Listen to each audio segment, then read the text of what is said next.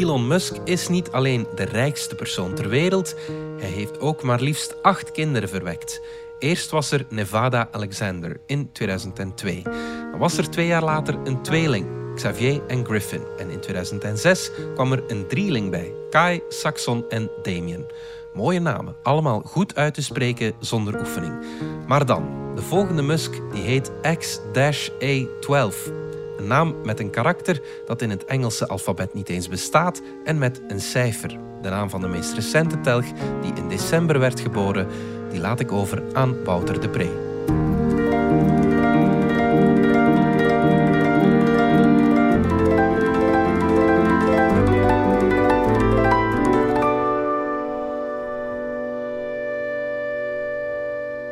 Exa, Dark, Sidereal, Musk.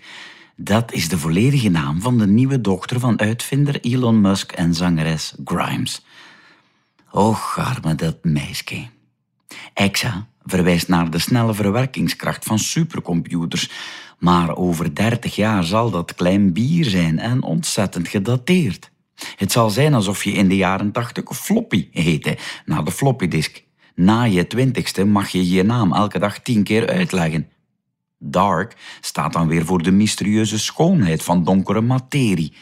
Maar over twintig jaar is dat allemaal verklaard en is het even gek als je kind valversnelling noemen, een natuurkundig fenomeen dat ook ooit niet helemaal werd gesnapt. En Side Rail verwijst naar de werkelijke tijd van het universum in plaats van onze aardse tijd, dat weten we natuurlijk allemaal. Maar moest dat per se in elfse spelling?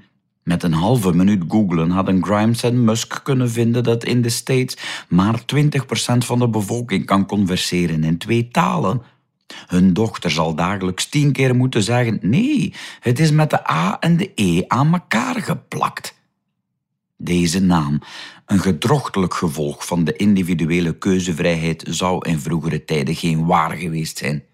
Elon Musk en Grimes, of de Claire Boucher, zoals ze bekend staat op de burgerlijke stand, zouden in de 12e eeuw uiteraard niet in de States hebben gewoond, maar eerder in ons taalgebied. Volgens de onvolprezen atlas van de Nederlandse taal zouden ze hun dochter eigenschappen toegewenst hebben via haar voornaam. Dan had ze bijvoorbeeld Sieburg geheten, als ze hoopten dat ze de beschermster van de overwinning werd. Of Radelind, als ze inschatten dat hun oogappel zachtmoedig zou zijn in haar adviezen aan vrienden en familie. Vaak werd ook een combinatie gemaakt van de voornamen van de ouders in die tijd. Dan had hun schatje misschien Hilaire geheten of Claren. Vanaf de 12e eeuw geraakten christelijk geïnspireerde namen in de mode. Dan was ons exaatje eerder een Margaretha geweest, een Sarah of een Elisabeth, of misschien had de grandioze ambitie van beide ouders geleid tot het geven van een vorstelijke naam, zoals toen ook vaak gedaan werd, in de hoop dat dochter Lief hetzelfde prestige van de naam zou verwerven. Dan had ons Ciderelleke misschien wel Mathilde geheten, naar de tweede echtgenote van graaf Philips van den Elzas. Vanaf 1563 werden heidense Germaanse namen door de kerk gebannen en waren enkel nog namen uit de liturgische kalender toegestaan. Dan was het al helemaal gedaan met onnozel doen. Geen schijn van een kans dat een elfse naam nog gepasseerd zou zijn. Een Hildegard zou het geweest zijn, ja, naar de mystieke juffrouw van Bingen. Of Bertken, naar de Utrechtse kloosterzuster die gedurende 57 jaar ingemetseld zat in een kluis in de kerk.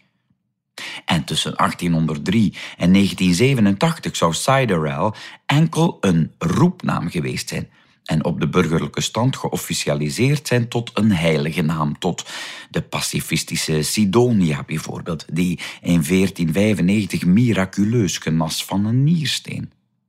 Pas na 1987 hadden Elon en Grimes eraan kunnen denken om gek te doen, toen de wettelijke vrijheid werd ingeschreven in de nieuwe naamwet. Misschien was een deeltje van de waanzinnige naam van een kind dan wel gepasseerd. De Atlas van het Nederlands vermeldt de geboorte van een loser in 2013 en een Dragonslayer in 2015. Maar al bij al is er weinig reden om pessimistisch te zijn over het doorgeslagen individualisme van onze tijd. Tussen 2003 en 2016 was de meest gekozen meisjesnaam in onze contraien Emma. Dat is krak dezelfde meisjesnaam die in de 12e eeuw het meest populair was in het graafschap Vlaanderen.